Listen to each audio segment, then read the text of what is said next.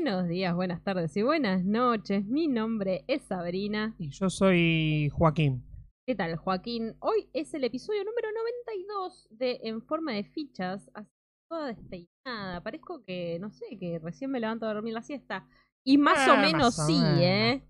Em, arrancamos directo hoy. Está, somos- Porque estamos demorados. Estamos entonces- demorados, pues eh, eh, nos hemos tomado el viernes como corresponde. Yo hoy tuve franco y por lo tanto hemos abierto una birrita. También un poquito haciéndole honor a Fede, ¿no? A Fede Zapel que siempre, Sí, siempre se eh, toma su él siempre se va a tomar su cervecita los viernes, nos acompaña con una birrita. ¿Qué están tomando ustedes? Cuéntenos, nos saluda. Euge nos dice buenas, buenas. Y Dani Ferreira que dice buenas, buenas, ¿cómo están? Bien. Em, estoy esperando que le pongan su like a, a este video. Como verán, ya Félix me recortó directamente, me, me sacó de pantalla. Sí, sí, estás para casa hasta dos veces. Es verdad. Eh, seguimos con esta modalidad, esta vez un poco más tecnológica. Cada, cada episodio nos tecnologizamos más. Sí. eh, ya directamente eh, con, usando el celu como webcam. Se ve sí, bastante en bien, realidad ¿no? no es nuevo. Ya lo habíamos hecho en, Hace muchos años. en, los, en los primeros podcasts, lo hacíamos así.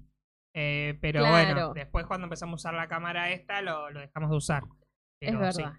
Dice Euge, yo tomando agua nomás, humilde pero saludable. Muy Ajá, bien, hay que ajá. hidratarse, tomen agüita. Pasame un poco de esa agua que tenés ahí. Tome esta agua que eh, bien. Y vamos a agradecer a la Sabri del pasado en haber puesto el chop en el freezer. Hace un par de semanas encontré un chop y como me molestaba realmente, la- voy a decir la verdad, me molestaba en la alacena. Dije, ah, ya fue, lo mojé, lo metí en el freezer, lo dejé ahí. Y Claro. hoy fue una, eh, fue una gran cosa. ¿No es cierto? Sí, es un life hack que recomendamos acá. Ese y el de hacer cubitos de Coca-Cola cuando te queda un culito de coca Mm, para ese, después el Fernet. ese no lo recomiendo tanto porque no sé cuánto efectivo es. Porque vos no tomás Fernet. Sí, pero también se le he echado a la coca y es como que. No sé. Pero con la coca es distinto. Con el Fernet va, va como piña. Nos saluda Luz Benzi y nos dice: Hola, hola chicos. chicos. Hola Luz. ¿Cómo va? Eh, Bienvenida, bienvenidos ahí a, a todos los que nos están escuchando. Em, estamos. ¿Cómo se me fue abril, eh? A vos. Eh, Pero- Todavía estamos. Hoy es 23 de Sí, abril. está bien. Estamos ahí como al límite de que se va toda la mierda, pero dentro de todo está bien también. Pero eh, me pasó que eh, hoy eh, estaba chequeando los horarios del laburo de la semana que viene y me aparece una de las columnas de cerrado. Porque el supermercado está cerrado el primero de mayo. ¿Ya estamos en mayo? ¿Cómo que ya estamos en ¿Cómo que ya hay horarios de mayo? ¿Cómo, cómo sucedió sí, esto? ya está. Y bueno, es así. La vida pasa rápido, chicos. eh, así que hay que disfrutarla. De junio es. eh, yo, para mí siempre junio es como el punto que es. El, el punto en caída, caída libre hasta Navidad, junio. De junio es como en caída libre hasta Sí. Navidad y ya está. Chao 2021.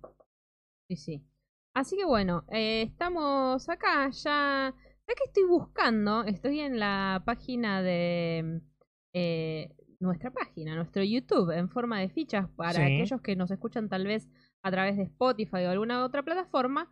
Pueden ver este podcast, video podcast, en el cual pueden ver nuestros hermosos, hermosísimos rostros. Ajá. Eh, Arre. yo no. Por el mío no hablo. Por el tuyo puede ser. Por el mío no. Y estaba viendo, eh, hay un episodio número 46 que se llama Volvimos específicamente, que Sí, es, no es. Ah, no, fue el, eh, como ese eh, hiato que hubo entre la. sí, sí, el primer mes de pandemia nosotros no transmitimos, porque Sí. entre el que se llama Volvimos, que lo acabo de perder, lo tenía acá recién y ahora lo perdí, acá, entre el que se llama Volvimos y el que se llama Cantan dos veces el feliz cumpleaños, hay más o menos un mes y medio. Sí. Uno es el 18 de marzo, el último que transmitimos, y el primero que transmitimos en pandemia es el 8 de mayo. Así que eh, la semana que viene estaríamos cumpliendo un año de transmisión pandémica. esto que, que siempre venimos diciendo, ¿no? Todos los viernes pandémicos Claro. eh, estuvimos acá acompañándonos. Bueno, por ahí el 8, un año haciendo esto. Por suerte, creo que todavía gana la cantidad de podcasts no pandémicos, así pandémicos. y mira, el, pero no, no le falta mucho. Creo que si hacemos unos cuantos más, el ya. primero pandémico fue el número 46. Claro. Por lo tanto, este es el 92. No sé, ayúdenme a sacar la cuenta, chicos. Eh, ¿Cuántos vamos en pandemia? A ver, para, hacer yo. ¿Cuántos hay? Ahora 92. menos 92 menos 46. 46. Justo, 46. O sea que la mitad de nuestros Ah, podcasts Ah, son fueron en pandemia. O sea, ves, estoy hablando de esto, pero de una forma. No está planeado, chicos. Esto no lo produje. Fue pura y exclusiva casualidad.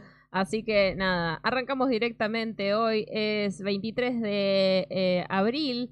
Estamos en vivo. Recuerden que pueden escuchar este podcast también a través de Spotify, a través de Anchor, a través de tu plataforma favorita de podcast. Lo pueden buscar, lo googlean directamente. Pon- ponen en forma de fichas podcast o podcast en forma de fichas. Pónganlo así porque hay otros en formas de ficha. El ya muy conocido meme de los Simpsons y también otros eh, otro podcast que no está del todo vivo.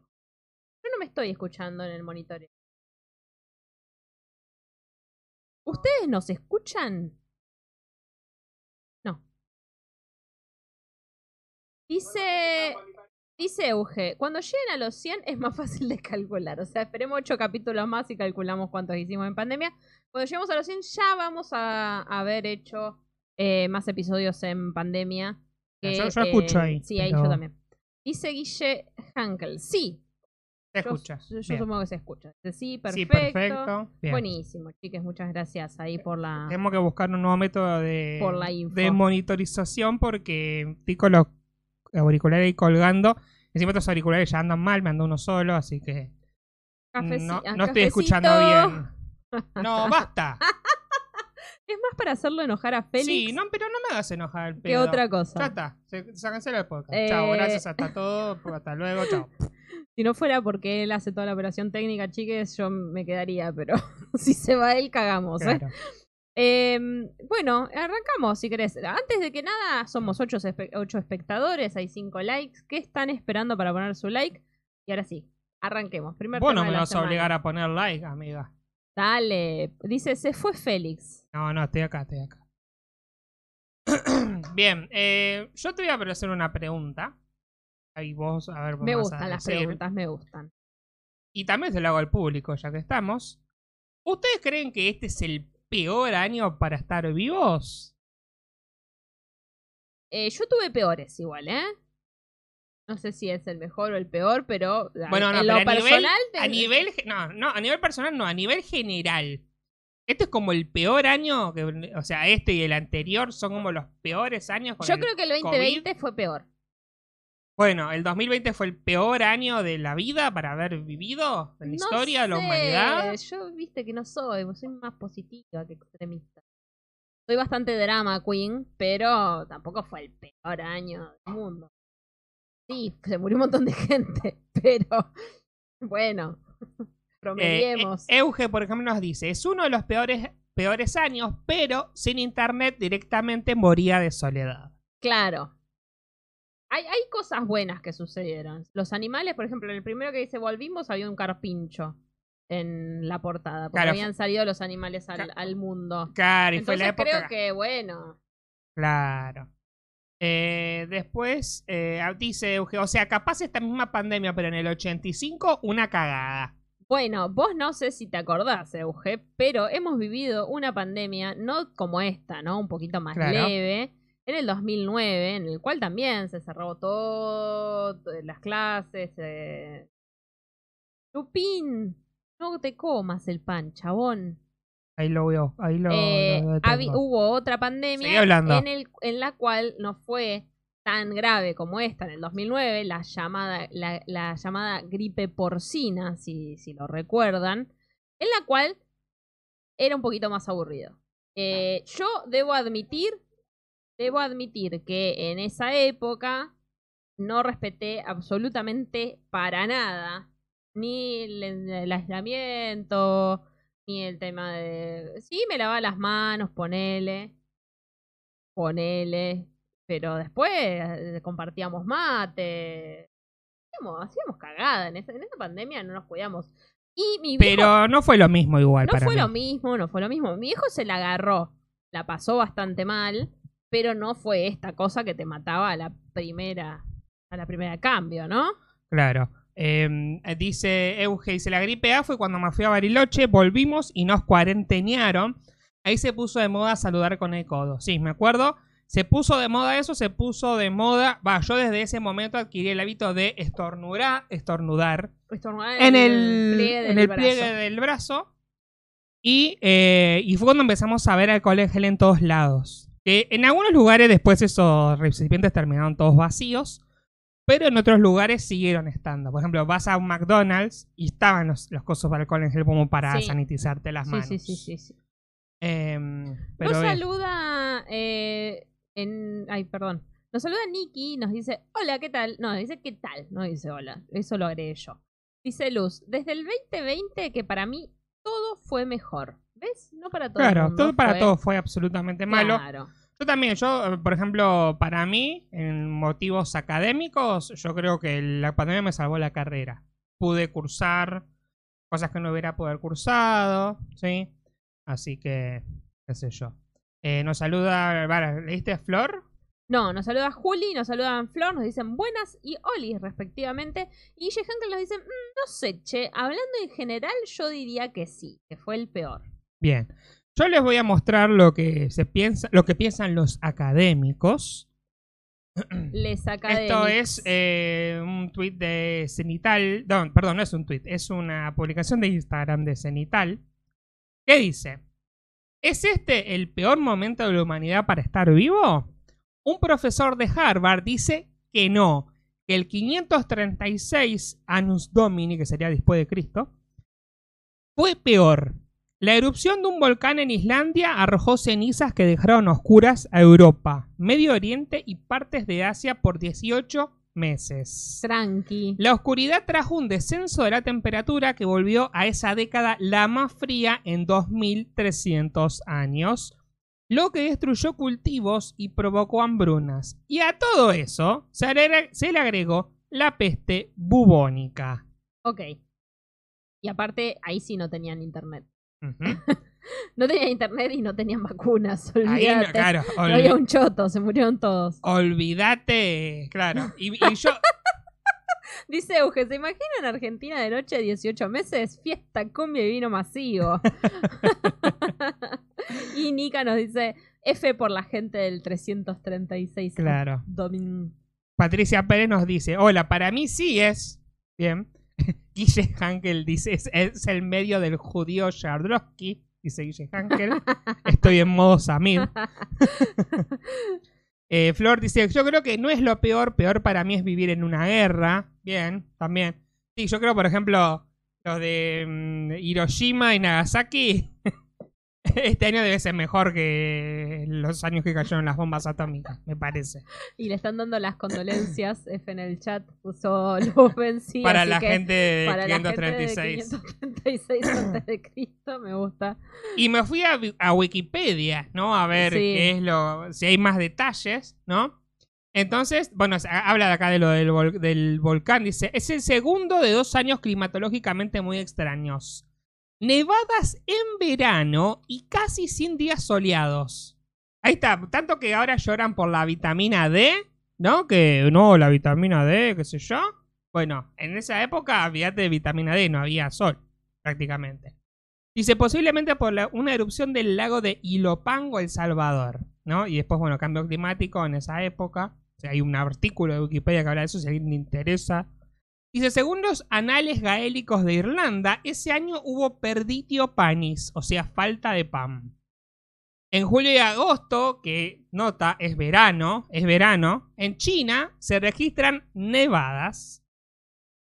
En China, Europa y el oeste de Asia se registra una densa niebla seca, nube de polvo de los estratos superiores de la atmósfera. En varios lugares del mundo se pierden cosechas. En Perú, comienza una sequía que durará varios años y afectará profundamente a la cultura moche. En la cultura moche, el gobierno del viejo señor de Zipán se lleva a cabo. En Italia, bueno, acá ya cosas más históricas, ¿no? Belisario ocupa Nápoles y Roma, y en Roma Silverio sucede a Agapito I como papa. Se llama Agapito. Agapito se está. llama. Agapito Es todo lo que necesita ese nombre me mejora el día. Claro, y que murió ese año. Murió el 22 de abril del 536. Pobre Agapito. en el chat nos dice Juli Cala, para mí no fue ni malo ni bueno, pero tuvo sus pros y sus contras. Y ella dice, agua, yo lo decía considerando eventos de nuestras vidas. Considerando toda la historia, claro que no. Claro, yo, yo dije, dije, considerando a nivel histórico. Sí, obviamente que por ahí a nivel personal. A nivel personal, el año 2017 puede haber sido una mierda. O el año 2000 cualquiera. O sea, yo lo, lo- decía en ese sentido, ¿no? Como que no había un COVID, por ahí se podían juntar a hacer fuerza, eh, reuniones de más de 10 personas, pero no había sol, no hacían, nevaba en, en- en verano. Eso me parece como muy flashero. Si, si- El ma- team- si el Mar del Plata hubiera El team existido- verano estaba indignadísimo. ¿Cómo? Olvida, el team verano Claro, el Team. Verano se quería matar. No, y si Mar del Plata hubiera existido en el 536, hubiera habido un diario diciendo: ¿Nevará Mar del Plata en Oh, el verano? ¿Sabes qué? Sería peor, pues nosotros tenemos la maldición de durante todo el invierno los medios locales diciendo ¿nevará este año? ¿Nevará este año? Imagínate si hubiese habido algo históricamente una nevada en diciembre, en enero, cagamos, sería todo el año. ¿Va a nevar? ¿Va a nevar? ¿Bajará las temperaturas? ¿Nevará? Dice Juli, por supuesto más contras que pros, pero bueno, como decían, hay cosas peores. Euge se ríe de Agapito acompaña en la risa.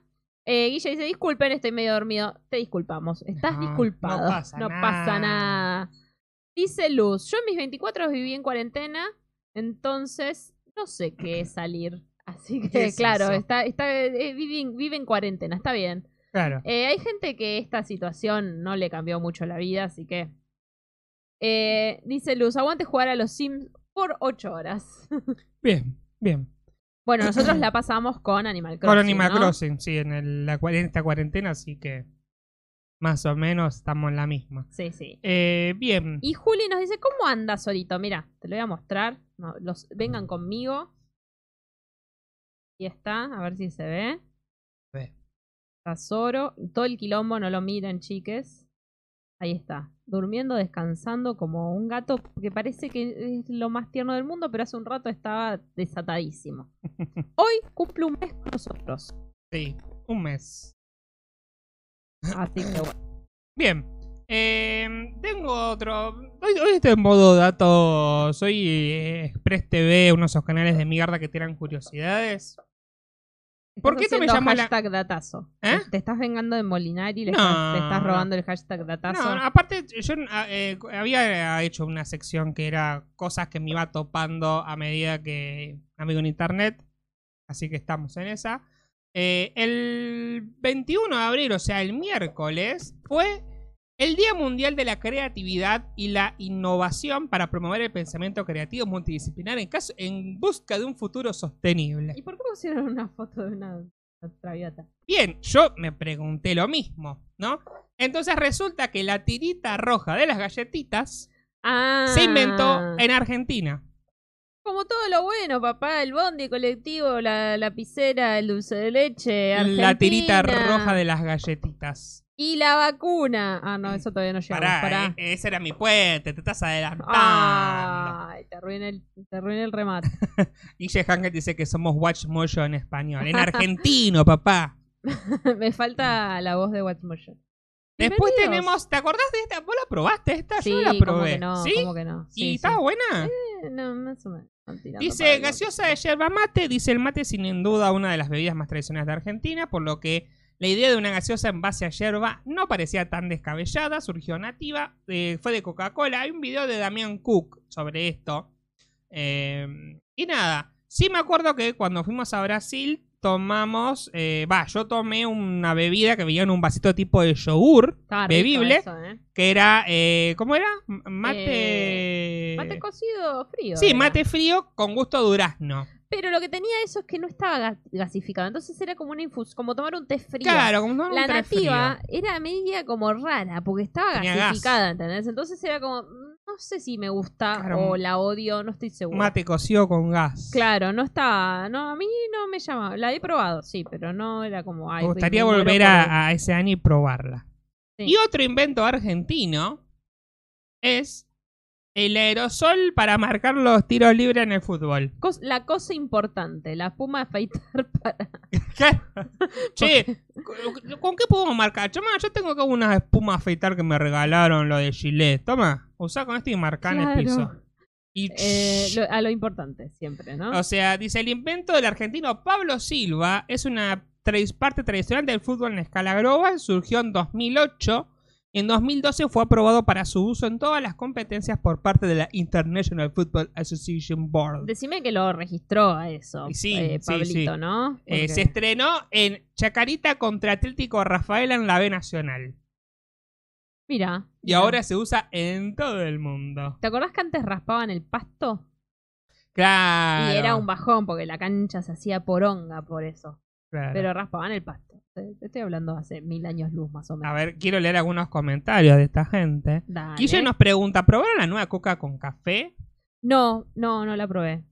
Hay como amor y odio por esa coca. Está en todos lados. Después Pero es como, no tiene, bueno, no, tiene café y no tiene No, café. no, dice que tienen gusto a café. Mm, no sé, no sé. Dice Juli, salen unas, unas traviatas con dulce de batata. Mm, qué, Qué rico. rico. Iba a comprar dulce de batata y me olvidé. Bueno, la próxima será. Eh, bueno, después dicen que el Zoro está muy lindo y es verdad, es verdad. Eh, después dice, mm, ¿vieron el argentino que se compró el dominio de Google? Eh, sí, lo vimos, sí. Ay. Aparte, como que fue como. eh, se, puede ser que se. mm, se cayó la página donde se chequean los dominios. Sí, Los dominios. sí, se, no, se cayó Google. O sea, No, vos no, entras no, a Google, Después, google.com.ar y no funcionaba. Claro, pero después entraron a chequear a ver quién la tenía y entraron tantas personas. Ah, puede ser. Página. Claro. Em, partidazo sobre el partido. Para que no se te escucha. Hola, hola, hola. ¿Me escuchan? Hola. Ahora Un, sí. dos, tres. Siempre hablar del micrófono, dos. acordate. Siempre estoy al micrófono. Ah, bueno, Ten- bueno. Tengo la jeta pegada a la espuma esta. Ahí está. Eh, un COVID. Ah, no, mentira. Em, partidazo, dijo eh, Guille, respecto al que estabas hablando de Sí, la de, espuma. de, de- de Atlético Rafael y Chacarita, todo el mundo se Dice Juli que la coca es como tomar café frío y con gas. No es fea, pero no la compraría. Prefiero comprarme Coca-Cola Claro, original. eh, yo iba- a ir a ese punto. Yo, yo, la verdad que Coca-Cola, si voy a tomar Coca-Cola, prefiero tomar la Coca-Cola normal. No quiero ningún. eh, nada que me arruine el sabor.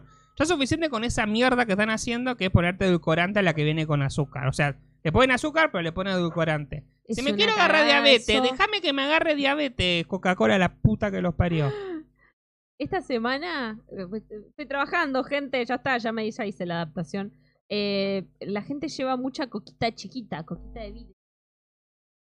Cada vez que paso una 10 de la mañana a tomar coca, la puta madre. No, no, no tanto, no tanto. Cuando era Pero más- solamente cuando paso las coca chiquitas, cuando paso las otras no, no me Claro. Dice Guille que ahí le dan a la coca cero. Bien, bien. No me gusta. No, no, no sé. Es como que. Si me voy a morir, eh, prefiero tomar coca original, ya fue. Claro. Ese, ese es mi. Sí, sí, ese también es mi, mi, mi, mi pensamiento. No, Zoro. No, soy yo, soy yo. Ah, sos vos. Soy Pensé yo que, que era estoy intentando Zoro. acomodar el retorno, así escucho. Ahí, Ahí, está. está. Sí, sí, ahí lo ahora escucho ya, yo ahora también. escuchamos. Lo que pasa es que vamos a tener que comprar otro cable para. Bien, entonces, no, quería leerle algunos comentarios, ¿no? Eh, de acá, de, de otros. Eh, Qué de otros, hermoso. de otros Qué hermoso- inventos. Qué hermosos son los comentarios de Instagram, gente. Es una falopa. Por eso, es una falopa en la que no hemos entrado todavía y me gustaría meterme. Es parte este es el destape, o sea que debe estar lleno de de cucas antis. y de antis, de las dos Obvio. cosas. Porque ¿qué le- ¿cómo le gusta a la gente irse a meter Sí, a pelearse. a pelear? Sí. Ir a pelear. Es lo que le encanta. Bueno, dale. Dice, bueno, Ukelele dice el cosito de la pizza y el peronismo, como inventos argentinos. país de vanguardia en el estudio genético gracias a madres y abuela, la transfusión sanguínea gracias a Luisa Gote, el bypass de Favaloro, las huellas digitales, los dibujos animados. La bueno, jeringa descartable, el Etcétera. Ale Mariani dice, amaba la gaseosa de yerba y la sacaron. Y entonces dice, yo igual como la Pepsi Twist que venía con un toque de esa limón. Sí, cómo me gustaba la Pepsi Twist. Y no, ponerle limón a la Pepsi no es lo mismo, tiene otro gusto, ya está, no, no entremos en esa discusión. Acá llegó un anti que dice, lástima que llegó Perón. Ah, y Enzo, anda, anda tranquilo. Vía, vía, seguí, seguí tu camino. Y, y acá uno le responde, "No- ah, no, pará, no. Nabo le dice a uno, pero honesto y limpito. No te vayas tan lejos, tu papá Mauricio está libre, el chorro más grande de Argentina. Cuando aprendes a escribir charlamos, me duelen los ojos cuando veo ignorancia. Ah, ni proceso tiene, a la Cris la sobrepasan. ¿Qué- ¿Cómo pasamos de las galletitas de agua a lo Ah, la tirita bueno. del roja? Ujú. Ay, todo, todo hay que gritar, ¿eh? Mira, acá, acá justo está el que dijo Juli, el pibe que compró el dominio de google.com.ar. Claro. ¿no? Dice, quiero creer que Pablo Silva es un magnate hoy en día o al menos se puso un parripollo en Claro, morón. es lo que pensamos todos. Porque siempre te cagan con esas cosas. Vos inventás algo y te dicen, ay, ¿me lo prestás? y Bueno, vos no lo registraste y cagá. bueno, eso pasó con el coso del cosito de la pizza que se inventó acá, Tapi. pero Que eh, todos sabemos el nombre gracias a Damián Cook, ¿no? pero no se renovó el- la patente, no sé qué pasó y después la registró un yankee, ahora es como que es, de- un yankee tiene la patente de eso. Eh, está también el video de Damián Cook, vayan a verlo que ahí lo explica él mucho mejor que yo y con una voz mucho más sexy que la mía también. Bien, eh, eso sería todo de, de mi parte con esto. Muy bien. Espectacular. Ah, no, tengo uno más. Ah, Tengo uno más. Hoy estamos con hashtag datazos. Hoy estamos con datazos. Eh, este me causó gracia. Va, no tenía ni idea de esto, ¿no? ¿Quién fue la creadora del Liquid Paper? Para, para, para, para, para. ¿Qué? Bebé. Dale, Ah, boluda, me asustaste. ¿Quién fue la creadora del Liquid Paper? Acá, Bennett Nesmith Garam, Lo leíste como al orto, pero sí es Beth Bueno, Nesmith Graham. bueno, Garam, Garam, Graham. Y bueno, acá está, ¿no? Dice, bueno, el equívoco como ¿Por qué lo inventó? Seguramente hay una historia detrás de eso. Bueno, eh, para eso hemos abierto esta nota, ¿no? Eh, entonces dice, bueno, de dice Beth Claire Mc Beth Claire McMurray, ¿no? Ness Smith y Graham llegaron después, nació en Dallas, creció en San Antonio en una familia metodista, su mamá pintaba, tejía y vendía sus tejidos y su papá era empleado. A los 17 años era secretaria, antes de cumplir 19, se casó con un soldado que se fue a la guerra. Cuando Beth estaba embarazada, su único hijo, Michael Nesmith, futuro guitarrista de The Monkeys. Ah, ah, mira, mira. mira, hay una historia ahí La también. mamá de- del guitarrista de los ¿Sabían que Monkees. nos escriben sus canciones? ¡No! El matrimonio duró hasta que él volvió, separada con un hijo y sin dinero, lloraba, pintaba puertas, ventanas y trabajaba en un banco de Dallas. Me encanta el datazo de lloraba, pintaba puertas. Claro.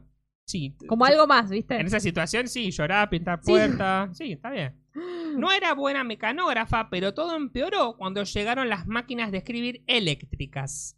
Implacables con el error, sus hojas se deslizaban rápidamente hacia arriba, se hacían un bollo y terminaban en el cesto de basura. Hoja nueva, tiempo perdido, reto asegurado. Siempre había querido ser pintora y sabía que los pintores corregían pintando encima del error. Esa fue la primera buena idea que tuvo. La segunda, diluir témpera blanca en la batidora y ponerla en un frasco de esmalte vacío. Muy bien. Ese líquido mágico era su secreto, la pincelada sobre el error. Después y durante casi cinco años, asistido por un vendedor de pintura y un profesor de química, perfeccionó su menjunje. El secreto duró poco, sus botellitas con la etiqueta Mistake Out estaban inaugurando una fábrica. En 1956 fundó en su casa Mistake Out Company. Su hijo adolescente y sus amigos fueron sus primeros empleados. O sea que el guitarrista de los Monkeys, antes de ser guitarrista de los Monkeys, fue el empleado de su propia madre. Fue empleado en la fábrica de Licky Paper. Eh, Mirá. dice, mm, nuestro laboratorio está trabajando para crear una solución de secado más rápido. Le escribió a un cliente que no sabía que el laboratorio era la licuadora de su cocina. Como gastaba casi todo su sueldo en la fórmula polímero resina solvente, creó una más barata que registró como liquid paper. Nosotros le decimos el liqui, El Licky. ¿no? Dice, a sus jefes no les gustó que la empleada se convirtiera en inventora y la echaron en 1958. Porque es mujer. Obvio, argumentando que había utilizado por error un papel con el membrete de su propia compañía. Anda, van a Anda hacer a lavarse el culo. Se llenó de plata la, la Eh, Nancy. no esta. sabemos. Recomendado por compañeras secretarias, su líquido corrector multiplicó ventas en poco tiempo y logró que empresas como General Electric se convirtieran en clientes. Fue entonces cuando el, el patio de su casa se transformó en un centro de producción, envasado y distribución. Cuatro, cuatro años después se casó con un vendedor de alimentos congelados, Robert El de las Graham. galletitas, ¿eh? No, Ah. ya creo que sería demasiado. Sería mucho. Claro. Aunque- Claro.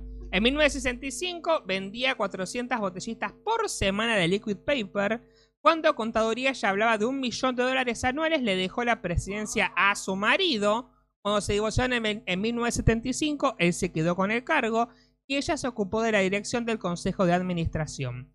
La compañía producía 500 botellas por minuto y todos los empleados participaban en las decisiones corporativas descentralizadas inspiradas en la formación espiritual feminista y humanista de Beth. Había guardería, espacios verdes, una biblioteca y la botellita mágica llegaba a más de 30 países.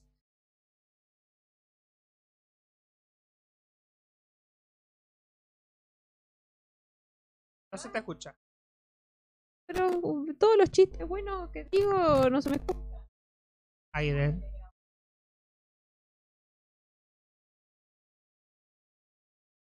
Mueve el micrófono. No, mueve no se te escucha igual. El micrófono. Hola, hola, hola, hola, hola, hola. Ahora hola. sí. Bueno, todos los- mis comentarios sagaces fueron eh, interrumpidos por una No, falla igual dijiste, técnica. Para, para, para. Y dijiste algo muy interesante. ¿Qué has dicho? Eh, bueno, no importa. No me acuerdo qué dije, ya está.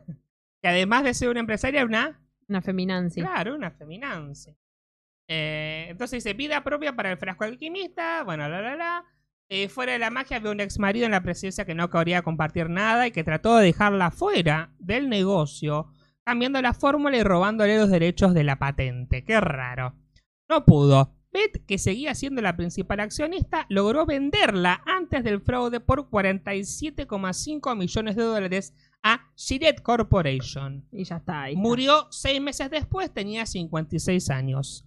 Había creado instituciones sin fines de, lu- de lucro para apoyar a mujeres y ofreciendo asistencia profesional, espacio de creación artística, becas y financiación de emprendimientos. Pero mirá la voz a la Nancy, no a la Beth. Dijo, hay muchos hombres ignorantes que no comprenden. Nosotras debemos ser incansables y fieles a nuestra determinación. No debemos rendirnos, le dijo una periodista en el 77. Mira, ¿qué te dio por hacer toda esta apertura con este tipo de información? ¿Qué lo te que- pintó? Era lo que tenía abierto en, Es lo que te quedó abierto de la tarde. de la tarde lo que estaba mirando. Esa es la única. Estuvo muy bueno, la verdad que muchísimas gracias por estos hashtagazos. Eh, Guille nos dice, y ese no es el sombrero de Michael Nestic. Eh, y dice, no, los niños son muy crueles. Y ag- agrega él, contado con Licky. No, pero eso es liquidación, no con liqui. Aunque yo la primera vez que escuché el término contado con liqui me imaginaba que alguien estaba con un liqui paper contando Marcando dólares. marcando dólares. ¿Por qué? No sé. Pero por ahí alguien lo hacía. Eh, Why en not? fin, en fin. Eh, hemos pasado un unos hermosos 40 minutos más o menos eh, libres de COVID, eh, pero creo que ha llegado el momento de entrar en la realidad y, e En informarnos la realidad un no poco, hay ¿no? COVID. Ah, hay ¿no? clases y todo. Claro. Me causó tu el, el título, ¿no? La- el- esto de mañana no hay clases, mañana no hay clases. Hay clases, vivo lejos, hay COVID. Hay COVID. Eh, ¿Qué, Sí, qué bueno. tema esta semana, eh? Con eso. Sí, podrido. Sobre todo porque Eh, se nota la, la- la manipulación política que hay, ¿no?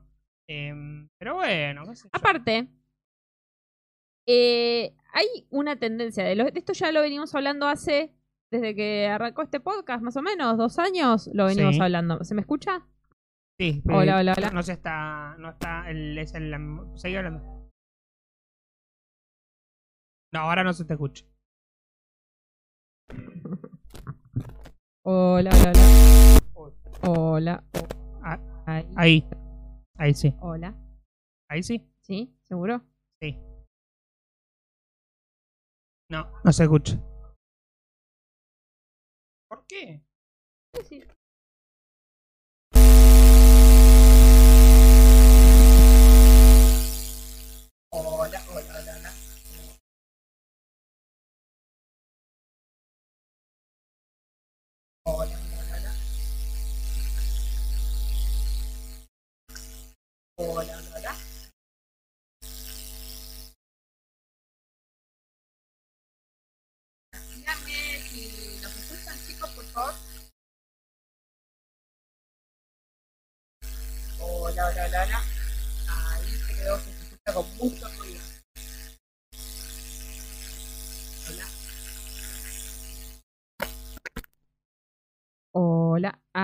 Está. Ahí volví. ¿Se escucha todo con Em, ruido? No, no se escucha más con ruido. Espero que nos escuchen ahí. Muchísimas gracias y disculpen si escucharon mucho, mucha interferencia. Eh, reinicia, dice, se escucha un ruido. Eh, espero que, por lo que yo ver, escucho,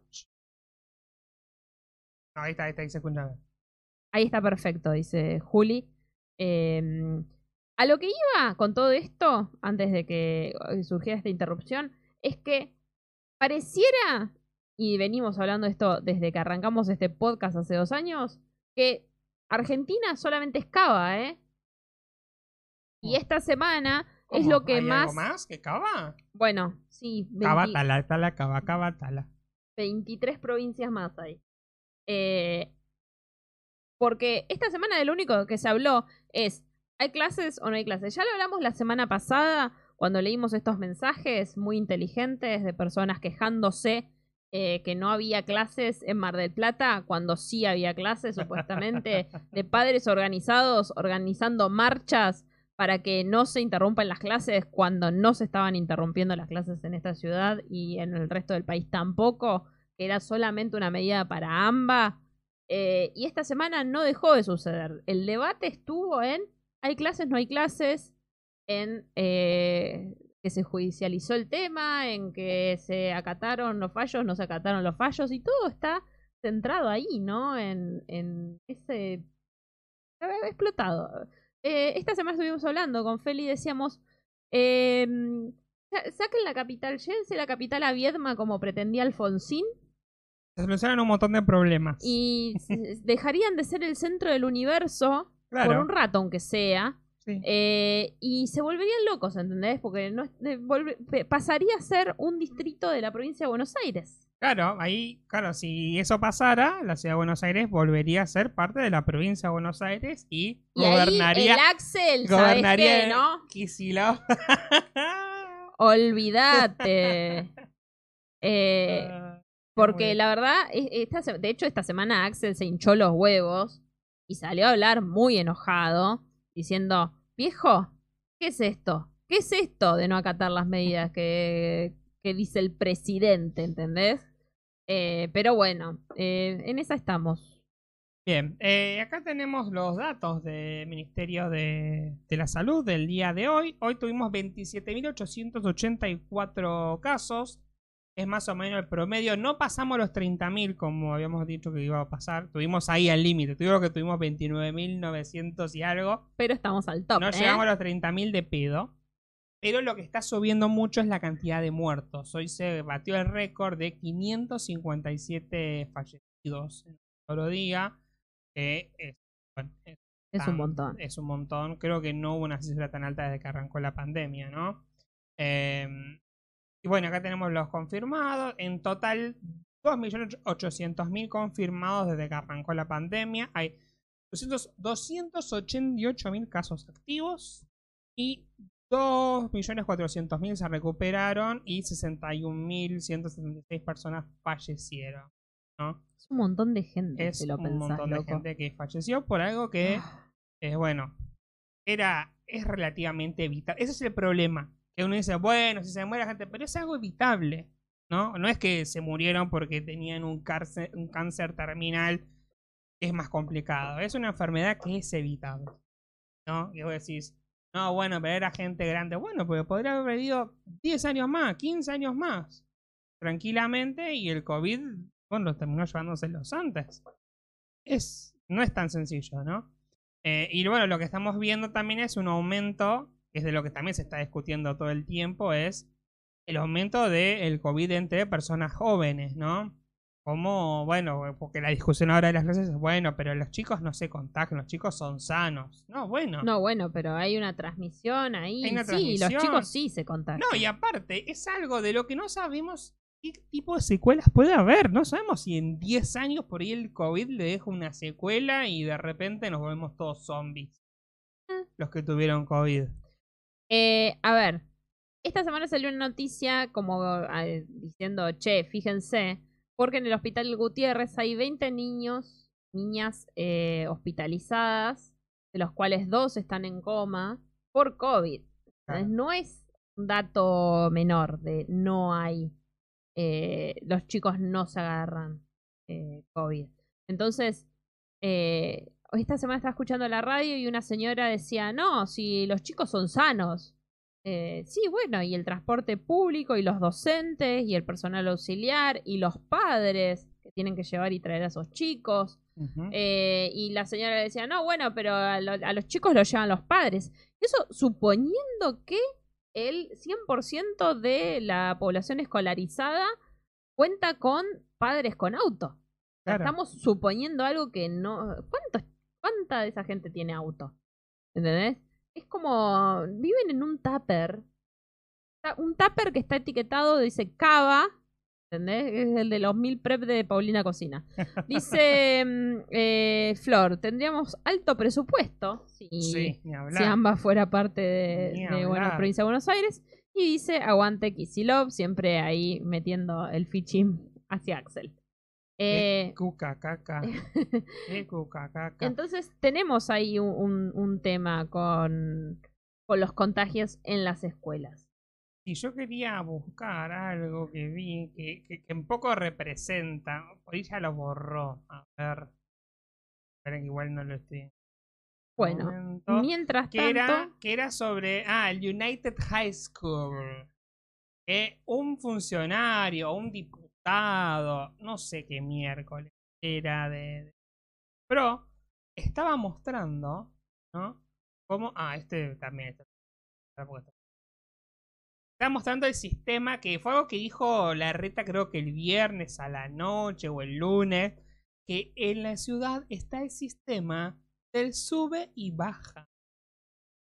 Es decir, que el padre, madre que lleva a la niña al Acá colegio, lo como que eh, eh, estaciona en la puerta, baja el pibe y arranca, ¿no? Claro, lo deposita, es como el depósito rápido de Blockbuster cuando, cuando iba fuera de hora, bueno, trucos los tirás, ¡pac! porque literalmente mucha de esta y gente, funciona así, funciona así. la parte de mucha gente es como que ve en esto que esto es un depósito de pibes, Que te- lo dijimos el otro día, el problema es que esto es un depósito, entonces, miren, acá se ve el United High School, ya el nombre, le- leí otro tweet que decía, los nombres de, estas, de estos colegios parecen de, de ficciones de Cris Morena prácticamente.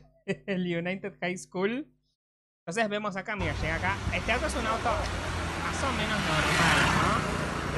En la United High School. Ay, no, no, me pone muy mal el nombre de esa escuela. Ay, perdón, se está viendo en pantalla, ahí se está viendo. Y ahí se baja el pibita y hay un empleado que está ayudando para que baje le niñe. Aparte, ¿cuánto, ¿cuánto personal auxiliar necesitas tener para hacer ese sistema, no? Lo, lo que pasa es que me parece que lo que están vigilando es que nadie se estacione ahí, que quede libre la calle para ese momento, porque bardo eso, ¿no? Llena de gente, que gente estacionada, etcétera, etcétera, etcétera. Claro.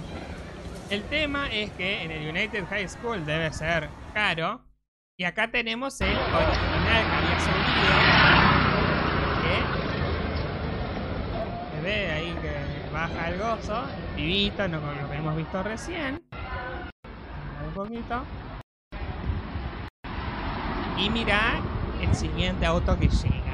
A verga. Dice, así funciona su de baja hoy. Mira, esa camionetita. Para que tengo un poquito de. ¡A la mierda! Claro, bueno, hay gente de, de, de guita, ¿no? Claro. Hay gente con mucha. Bueno, el detalle es un auto ese ya es como que.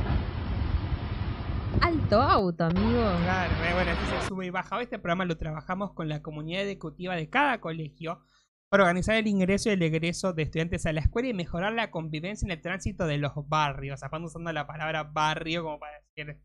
Ah, Eh, a mí me impresiona bastante eso, ¿no? De- del- suponer que eh, todos y todas las mapadres disponen de un vehículo propio, ¿no? sí. Eh, es muy de... Sí, seguramente en zonas como donde está United High School, que no sé dónde será Bueno, eso. Sí, pero... Seguramente sí pasa, pero en otras escuelas. ¿Cuántos habitantes hay en la provincia, en Capital Federal? Un montón. Muchos. Sí, sí, sí, Entonces sí, no Y hay barrios más pobres, ¿no? Me, me causa este. Dice: ¿Quién es el pelagatos que va en un Surán? Imagino que el chat de mamis debe estar a full solicitando que las autoridades hagan algo con ese que llega con olor a Volkswagen. es que... eh. Pero bueno, Así que, bien, bueno, eso fue una de las cosas que estuvieron discutiendo, ¿no? De, ah, ah, el sube y baja. Vuelta, ¿no? Eh, bueno, acá ah, hay otro que se llama Saint George, ¿no? Bueno, que parece sacado de una novela. Y después estuvieron los famosos abrazos a las escuelas. un cringe eso. Y acá esta foto. Acá este es un tweet de, eh, de micro, micro, Parece que están en penitencia. Microblog, no. Parece algo peor. Parece que va a venir un policía. Los puso a todos contra la pared para requisarlos. Como en los años 70 parece esta imagen. No parece 2021. Eh, ¿Qué sé yo? Ahí Gus lo puso. Sí, te lo Qué puso a poco Qué imagen poco feliz que quedó, sí, ¿no? totalmente. Eh, pero bueno. Eh, claro, aparte después decían, claro, pasa que hay un problema, cuando uno hace un abrazo simbólico o algo, se tienen que agarrar todas las manos, pero Y claro, ahora estamos no se puede, ¿no? estar agarrando de las manos, entonces, Aparte, ay, Dios, eh, de- de- de- la- eh, me da mucha vergüenza ajena. O sea, ya se pasa. No, a mí el problema es que esto, que después se enojan cuando se habla, no sé, de educación sexual integral, o se habla, no sé, del 24 de marzo en las escuelas, y eso es adoctrinamiento, y de repente protestar porque en una situación sanitaria grave hay, hay que ir a la escuela a todo, a todo costa por una decisión ideológica y no por una decisión sanitaria, porque es una decisión ideológica que es en contra del gobierno nacional. Claro. Entonces, esto no es adoctrinamiento, pero hablar de educación sexual integral o del aborto o del 24 de marzo es adoctrinamiento. Ese es el problema para Claro. mí, ¿no? Dice- adoctrinamientos y adoctrinamientos al final. Dice Juli, no transmite mucho abrazo esa imagen. No. la verdad que no. Dice Guille, lo mataron al padre que le escribió al changuito. Quiero estudiar para no ser como Kisilov. Eh, y Félix le dice, esos padres están preocupados porque se quedan sin su depósito, si- de, de- sin su depósito de hijos. Y es verdad. Antes de pasar a otro tema, eh, tenemos un audio a través del sistema de WhatsApp. Ah, pero Eh, no me dijiste. Porque, bueno, eh, ya pregunté si se puede escuchar al aire, se puede escuchar al aire, así que... eh, Sí, el tema es que yo no lo puedo escuchar. Así que. bueno, que- te voy traduciendo. Hola chicos, hola YouTube, arre. Bueno, les mando este audio. Hoy hablé con mi amiga peruana, Habló con su amiga que es mi peruana. mejor amiga, arre. amiga. Este, y me contaba que allá es todo un quilombo, que no hay vacunas No hay y las pocas vacunas que llevaron se las dieron a los políticos. Y a mí me da tanta bronca escucharla así angustiada. Y las pocas Y hoy me contaba que su madre se volvió otra vez a contagiar de COVID. Ella no sabe si tiene. Ella perdió tíos, perdió a sus abuelos por COVID. Y cuando veo todo este tipo de cosas acá es como que me da bronca, porque yo comparo, por ejemplo, la situación de acá y la situación de allá y es Para nosotros esto es un paraíso, digamos. Dice, acá en Allá es un paraíso que le está todo explotado. que esté todo No hay explotado. vacunas, eh, no pueden salir a ningún lado la y es todo un quilombo. Nada. Mi, Leve comentario. familiares. Su mamá se agarró COVID otra vez. Yo me acuerdo que el año pasado Oh. ya, ten- ya había tenido COVID, eh, que ella no sabe si, si tuvo. Es, es- ese es un problema, ¿no? Y también contamos con un montón de cosas que es, eh, la gente cree que está inmunizada porque ya tuvo.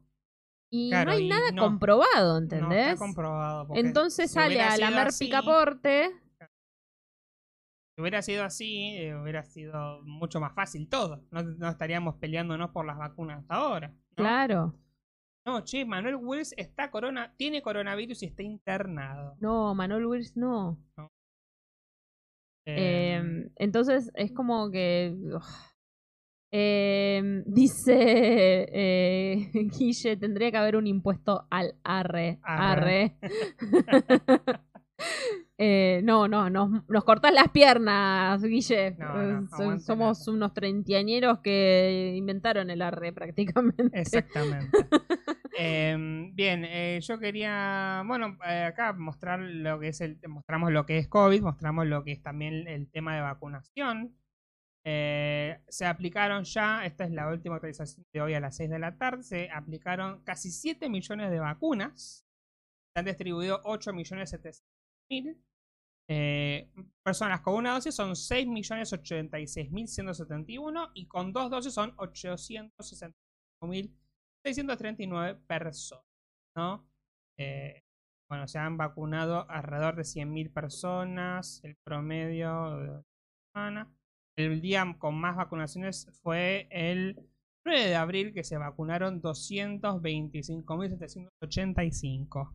Acá tenemos el promedio. El promedio, en, en promedio de que arrancamos, se han vacunado 60.000 personas en promedio por día.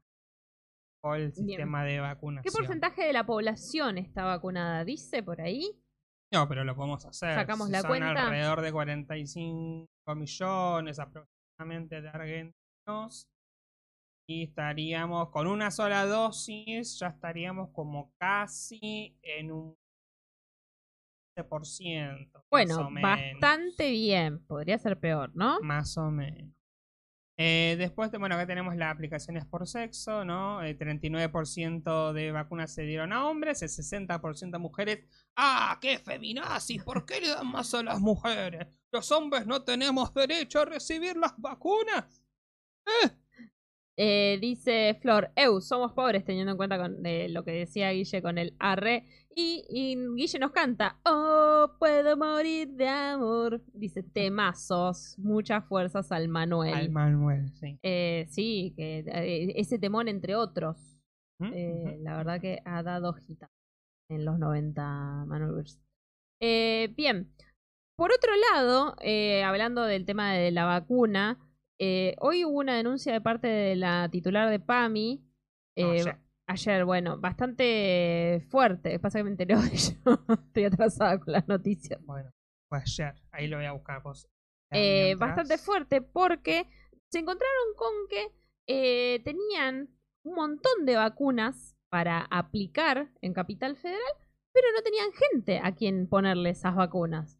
De repente no había, eh, supuestamente tenían gente asignada, pero la gente no llegó. Entonces, eh, la Luana, ¿cómo se llama? Luana, Luana Volnovich. Volnovich, eh, dijo, me puse a investigar a ver qué, qué estaba pasando e hizo un hilo de Twitter que luego fue noticia. Si querés, ahí tenés la noticia, si querés Claro, ir leyendo. dice, dijo, ¿saben cuántos turnos tenemos asignados mañana? Cero, sí, cero. En la heladera, cientos de vacunas, ¿no? Eso es lo que estaba denunciando ayer, ¿no? Que, claro, eh, eh, empezaban a ver, a llamar a los que estaban en la lista de los turnos, que, claro, ellos aplican la vacuna en PAMI, pero los turnos los sigue este, asignando a la ciudad de Buenos Aires, ¿no? Son lo que hacen toda esa gestión. Entonces, había personas que nunca se habían inscri- inscripto, personas fallecidas, personas que no sabían que tenían turno asignado y personas que ya estaban vacunadas. O sea, a todas esas personas es a quienes se les, Se eh, les el esperaba. Claro. pero no, no llegaron, ¿no? Por este, por estas diferentes razones. El problema no, no reside en eso, obviamente es bastante grave esto que está sucediendo, porque bueno, tarde o temprano se le van a poder asignar esas vacunas a quien corresponda, pero el problema es, ¿y si esto está pasando, eh, se están derivando vacunas a otros lugares?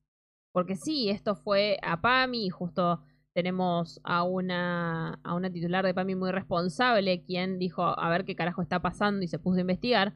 Pero si están anotando y derivando vacunas a otros lugares que no sabemos dónde están yendo, ¿qué hacemos?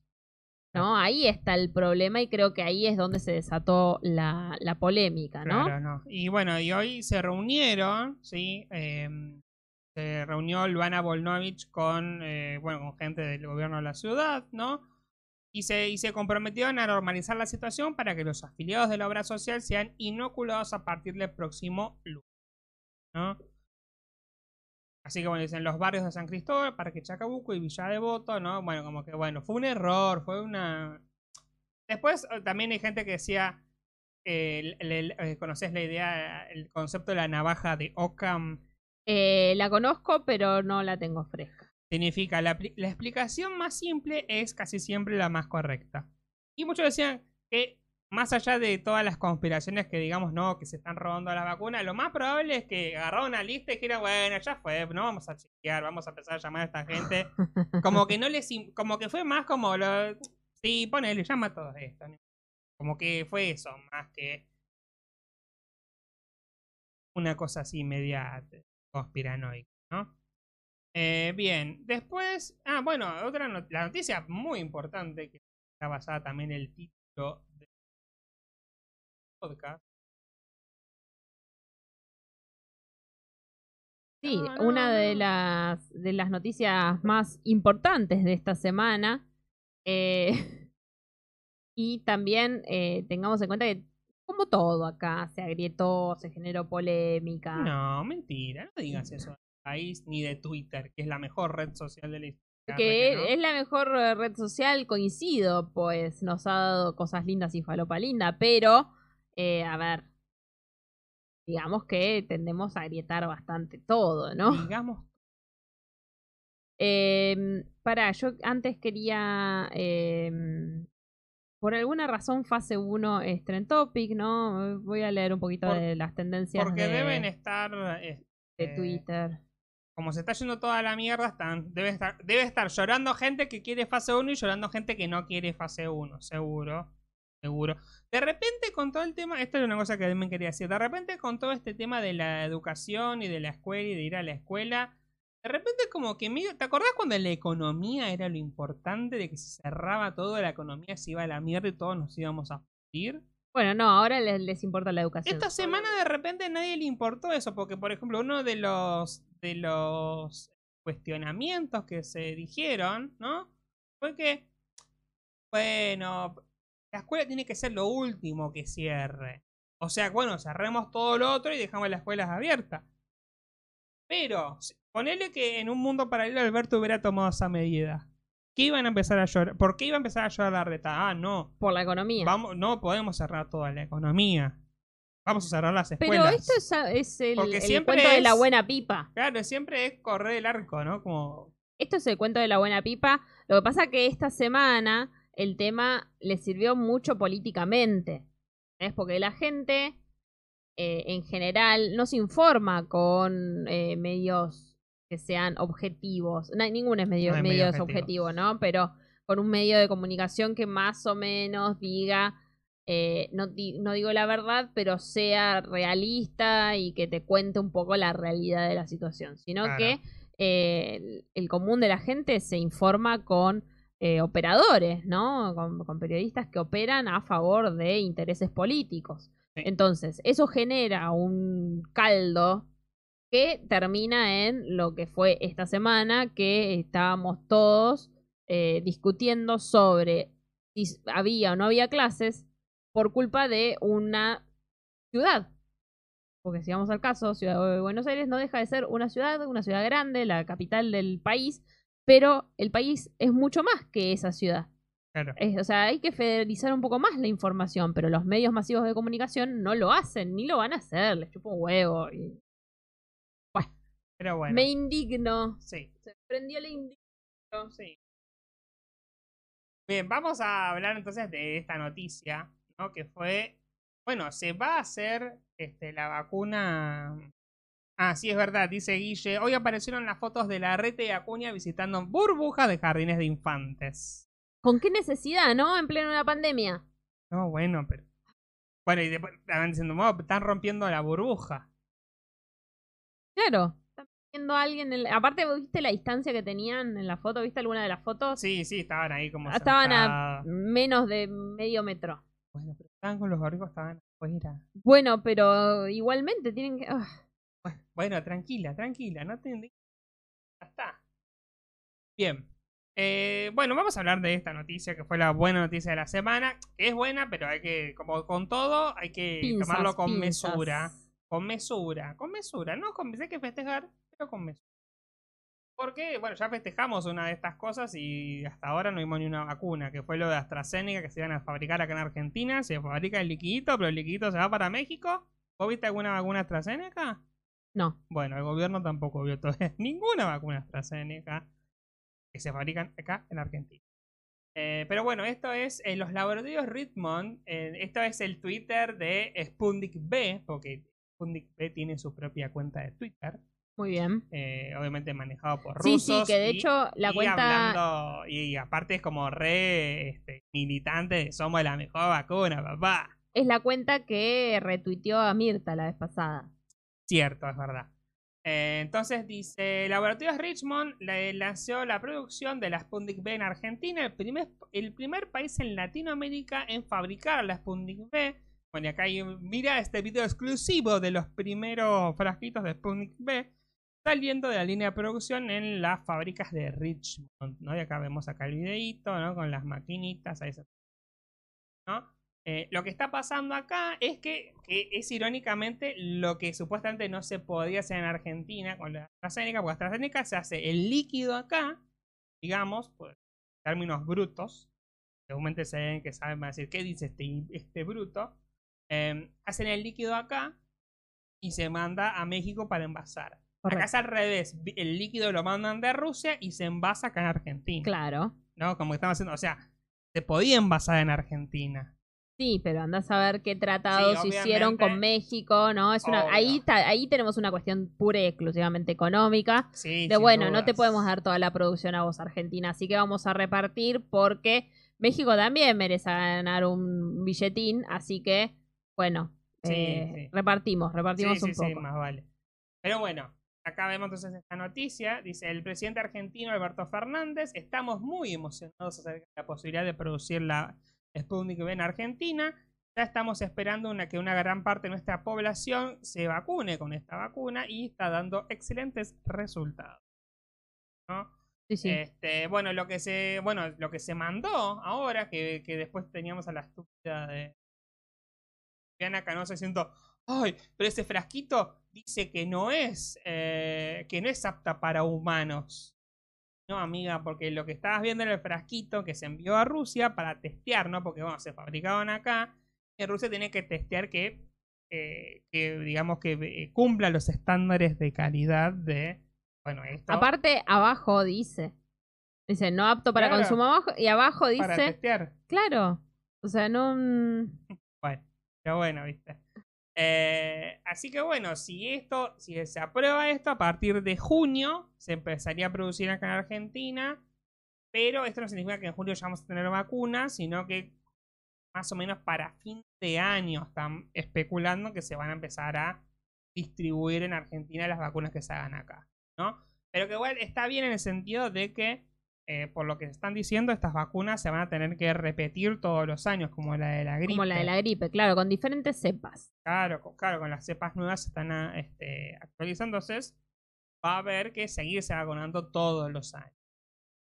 Pero bueno, sí que es importante que se produzcan acá. Aparte, realmente al final esta vacuna terminó siendo la más efectiva de todas. ¿no? Al menos es la que llega, ¿no? No, no, pero además de todas las que existen es la más efectiva y tiene mejor porcentaje.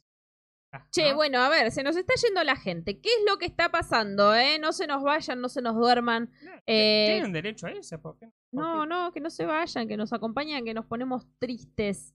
Eh, puede ser que estemos, o al menos yo, a, medio, a media máquina.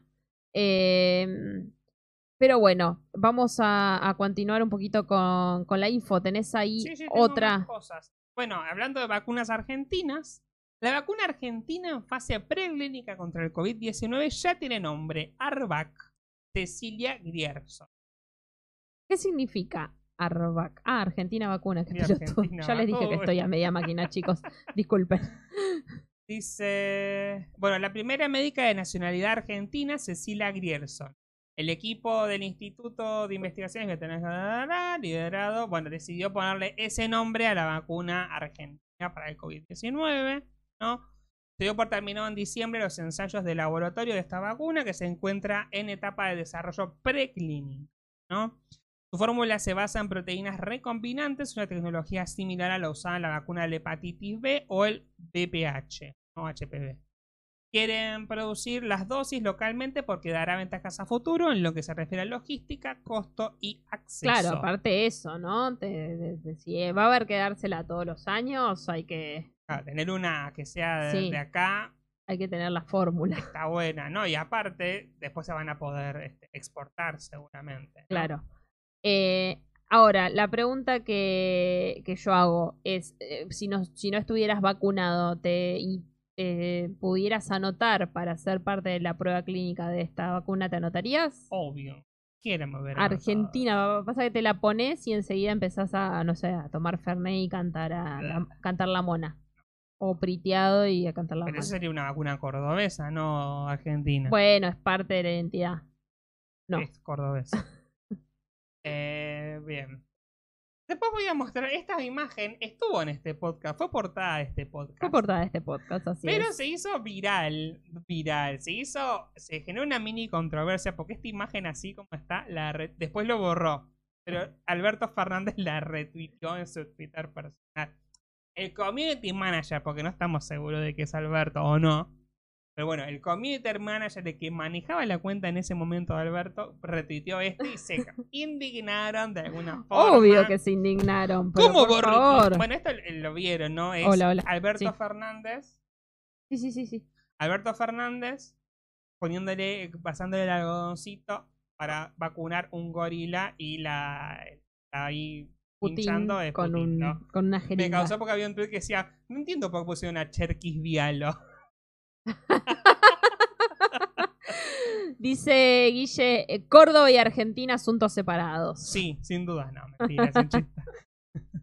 No, bueno, pero es como yo decir, no sé, que vamos a tomar todos subte. Porque no, es algo que está solamente en Porteñolandia. Bueno, te vas a tomar, te vas a comer alfajores, sabana y a... No, eso es de Mar de Plata. Oh, bueno. bueno, vas a tomar mate y comer asado. Vamos Ahí a ser básicos. Ahí está, eso es más general. se va a enojar la gente, se van a ofender los No se del ofendan, no se ofendan. Cosas se van después. Eh, bueno, ¿cómo va a retuitear esto? ¿Qué clase de presidente es? Che, ¿cómo va a retuitear esto un presidente de la nación? Este tipo está enfermo. Pesados. que- Bravo Al- Alberto Fernández en su retweet. Es señal de que tiene sentido del humor y más que nada tiene sangre peronista. Sangre peronista. Me me encanta el- los dos polos, ¿no?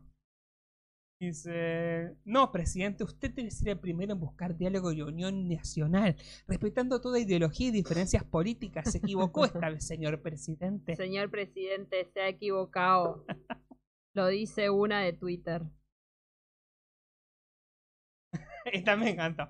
Son brutos hasta cuando se hacen los vivos. La vacuna va en el brazo, señor presidente Alberto Fernández. Es una vergüenza que usted le dé RT a cosas como esta. Usted es el presidente de todos y esa vacuna la compramos entre todos. Esta pelotuda, eso se hace. No entiendo ni un chiste gráfico. Dios mío, Dios mío. Son, son, son infumables. La verdad, cuando se ponen así, infumables. No hay con quién darle.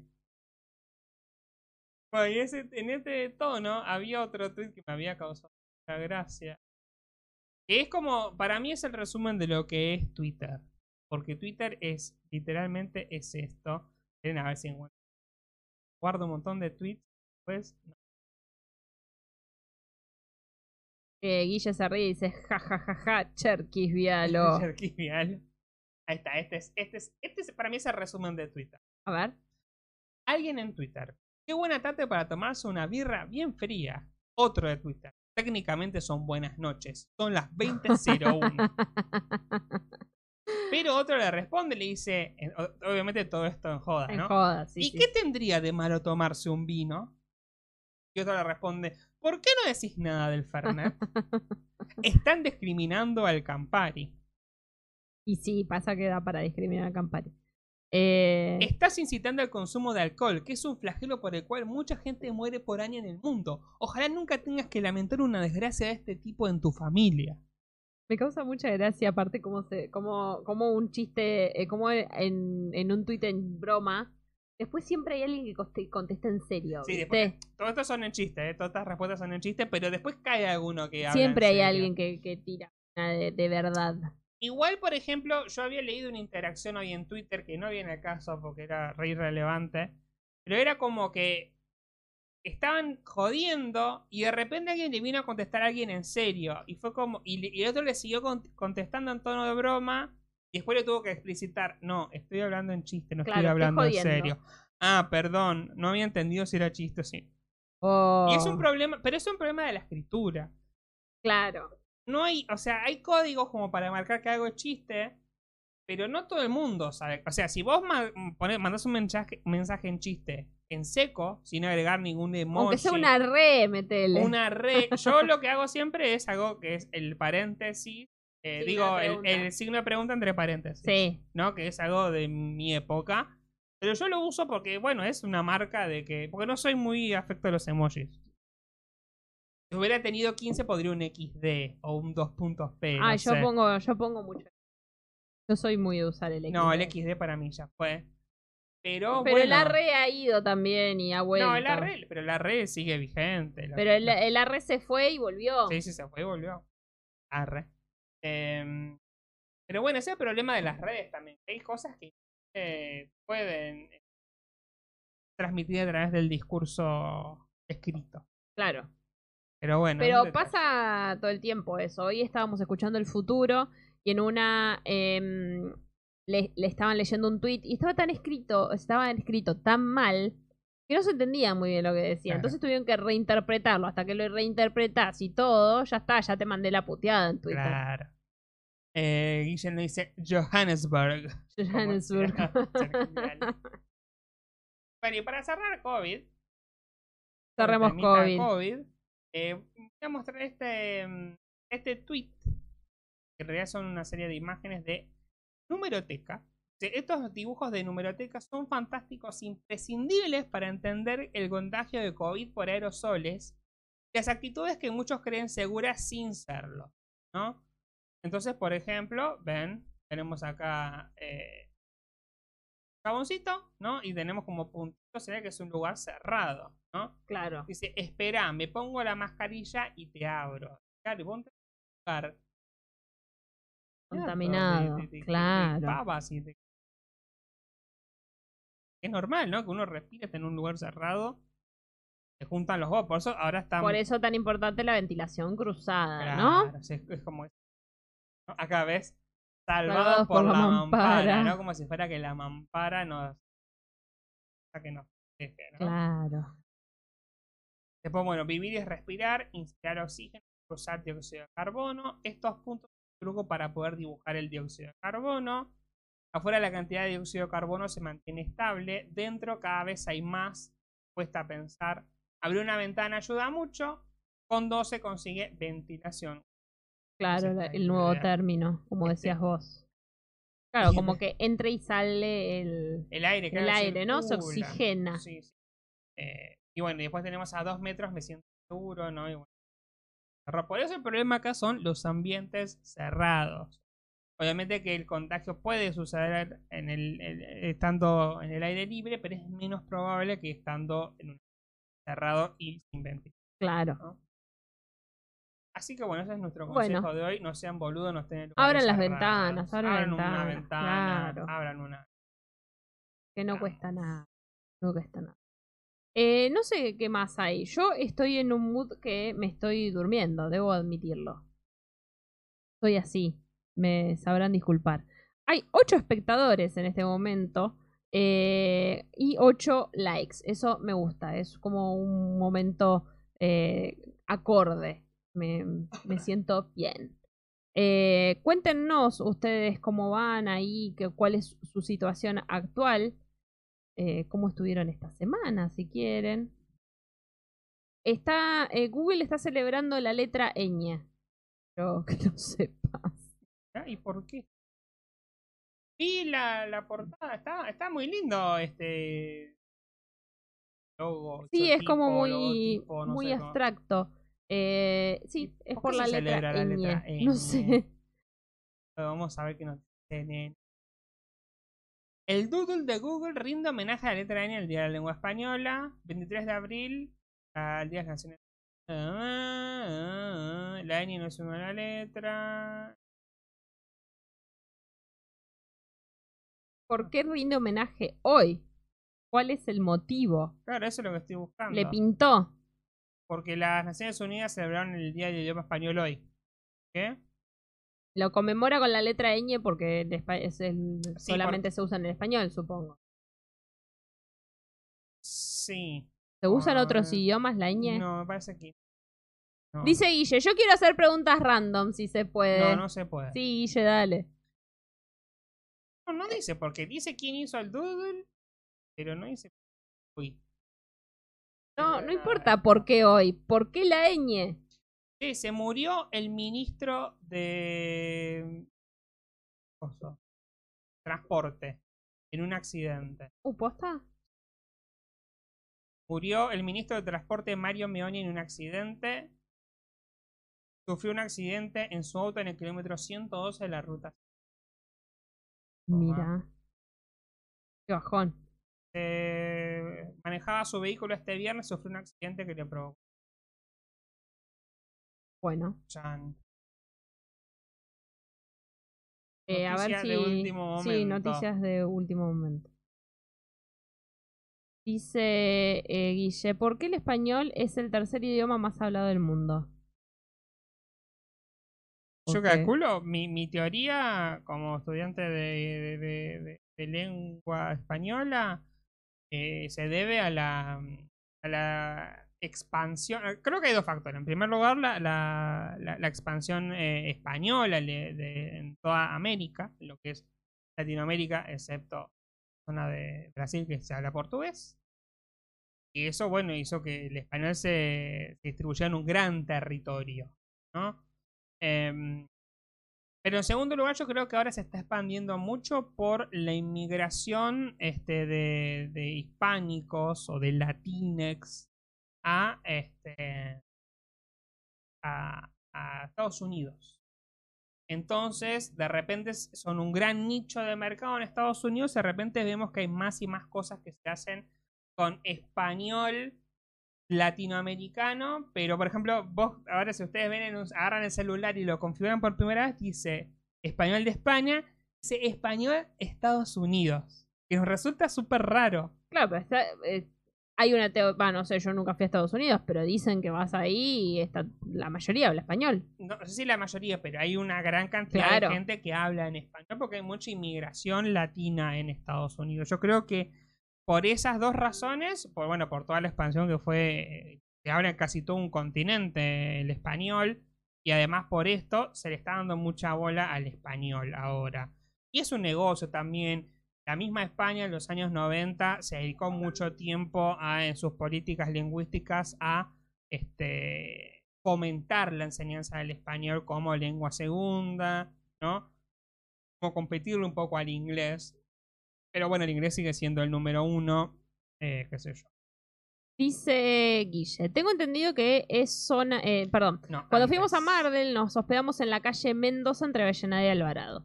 Tengo entendido que es zona Güemes, es recheto, lo que parecía, y nos sorprendía con Luli el nivel de las casas y construcciones y el uso de la piedra de construcción. ¿Y cómo, eh, cómo era la onda? Em, esa zona es muy hermosa, es de las primeras zonas que se hicieron en Mar del Plata, porque estaba en la Loma, o sea, los de los primeros barrios eh, estaba el, el barrio del ferrocarril y ese era uno de los primeros barrios donde estaba la gente bien, digamos. Claro. Esa piedra que vos decís, la piedra de, la piedra gris, Se llama Piedra Mar del Plata, que está en extin- extinción, no existe más.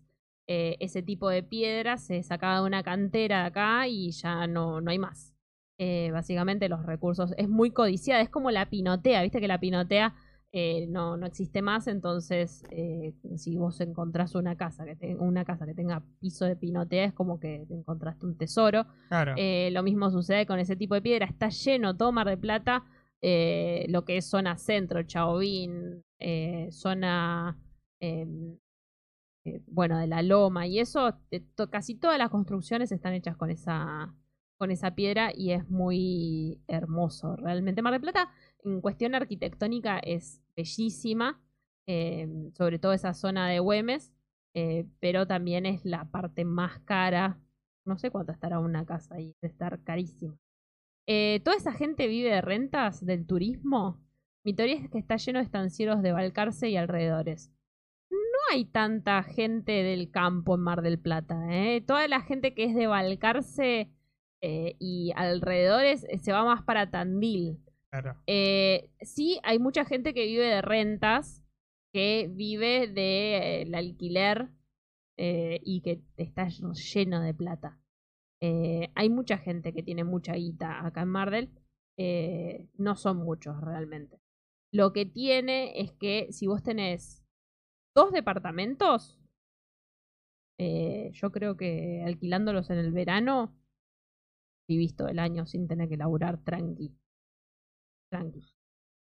Pero bueno, tenés Sí, que tener plata para eso. Incluso también lo puedes alquilar durante, Durante el, resto del año. Bueno, ahora no se va la pandemia, pero sí a estudiantes.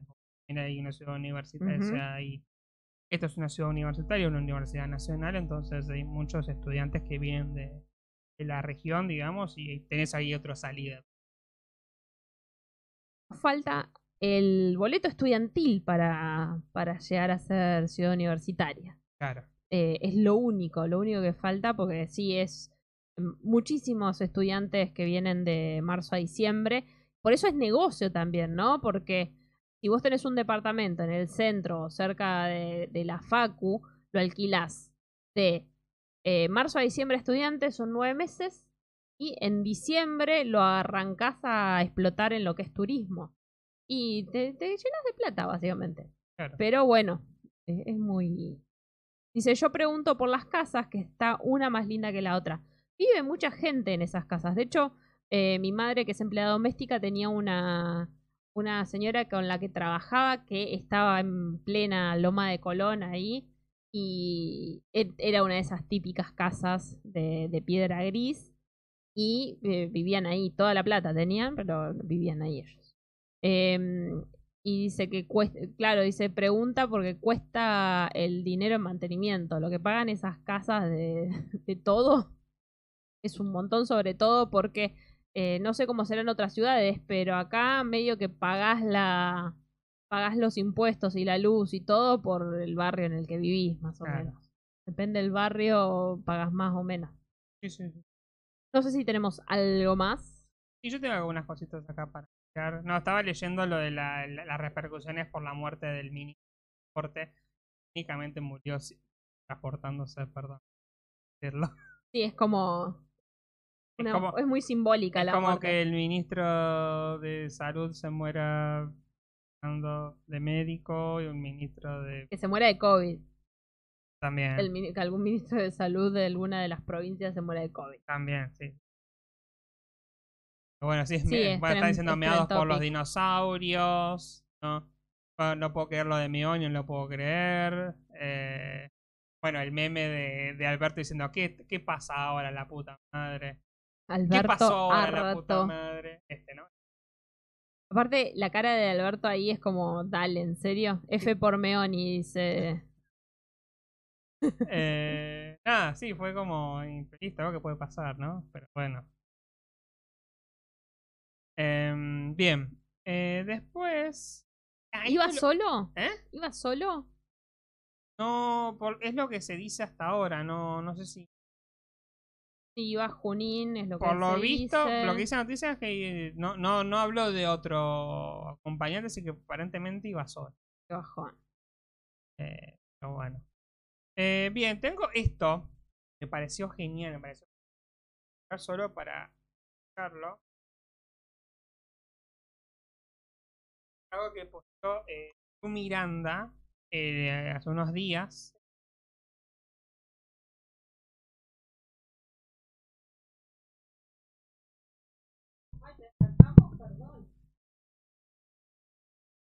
Hola. Dice, cuando alguien viene a casa y me quedo sin videos para ver, suelo poner este por el factor sorpresa. A ver.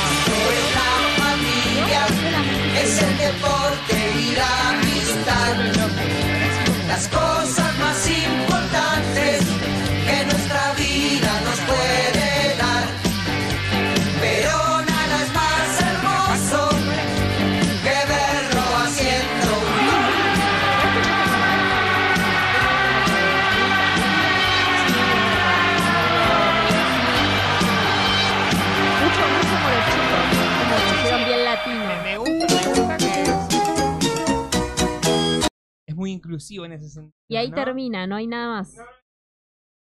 Hay un, Para mí esto es como una prueba de concepto, no sé. Ahora lo voy a googlear en vivo. a ver si De- ahí dice de quién era, de José Sí, José. Fermín. Dice Guille, muy García Ferrer el dibujo. Sí, Claro, es como muy muy, García. de ese estilo, ¿no? Jorge Fisbein. Jorge.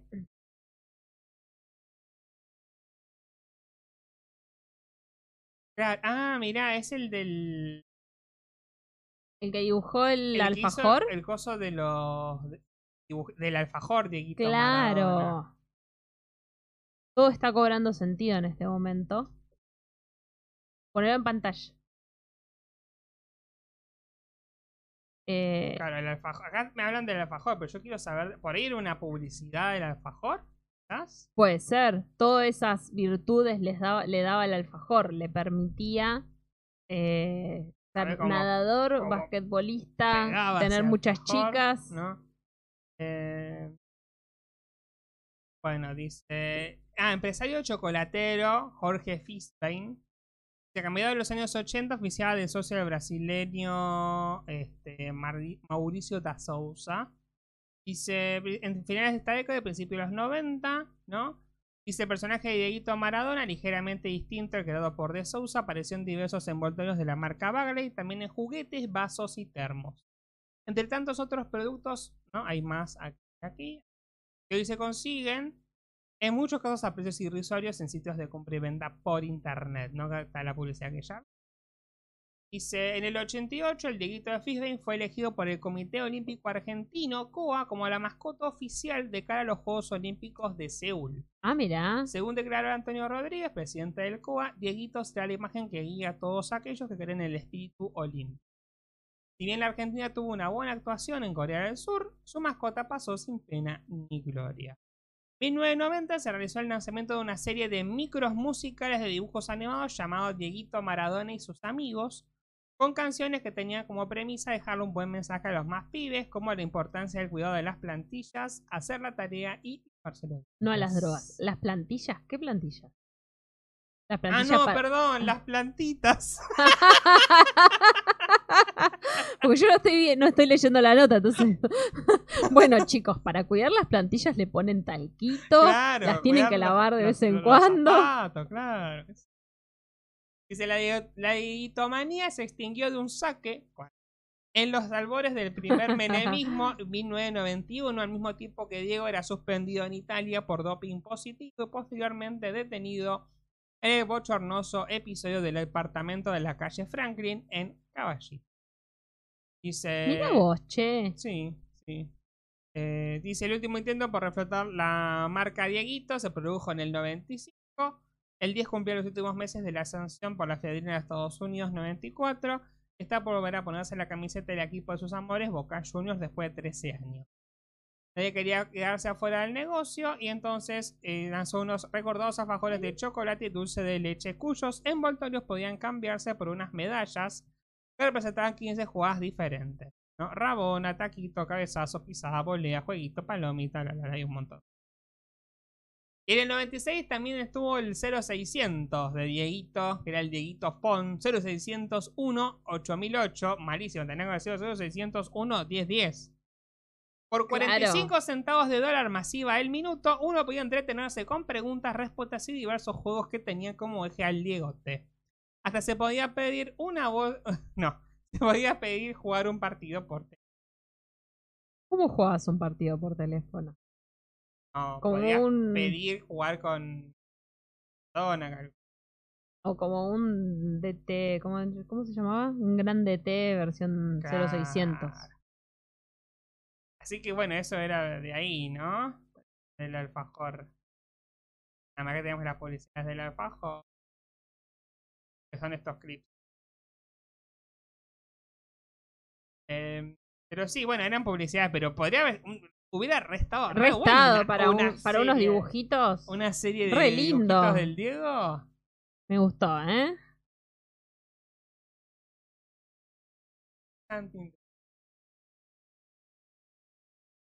Mira, lo trajimos a. Zoro. Está re dormido. Por si no lo ven. Saluda. ah, saluda a tu público. Que que está dormido, mira la cara. Bueno, y para cerrar, Dale. para indignarnos, para irnos con ya que querés indignarte, yo- con esta sección de yanquis mierda gastronómicamente hablando. Del otro sentido puede opinarlo. Y vamos a ver una de estas hermosas recetas. Esta vez en base a una Perdón. hamburguesa. Perdón, dice Guille. Conozco al niño, yo no fui o hablé con él las 24 horas en charla, en charla con Bart. Hola, soy Bart, pero yo no lo hice. ¿Qué? Yo no fui. Ah, sí. Ay, no, me hacen mal, dice Nicky. Bueno, les va a hacer mal esto. Por ahí lo vieron ya. Miren esto entonces. Hay una hamburguesa de McDonald's. La mete en un coso con agua. Un vaso de, de procesador. Sí, de procesadora. Mm, le manda eso. ketchup y mostaza en unas grandes cantidades. Le manda como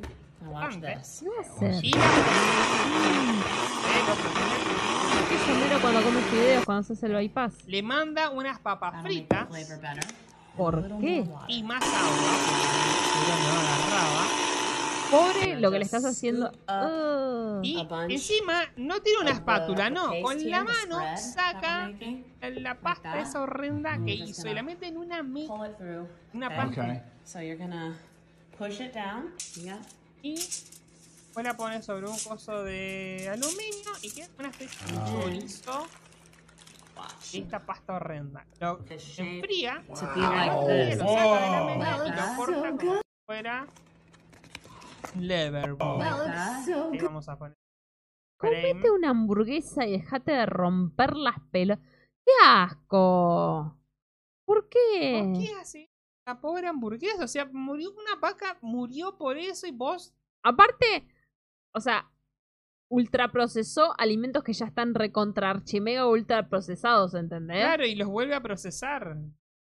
Cáncer te agarra directamente.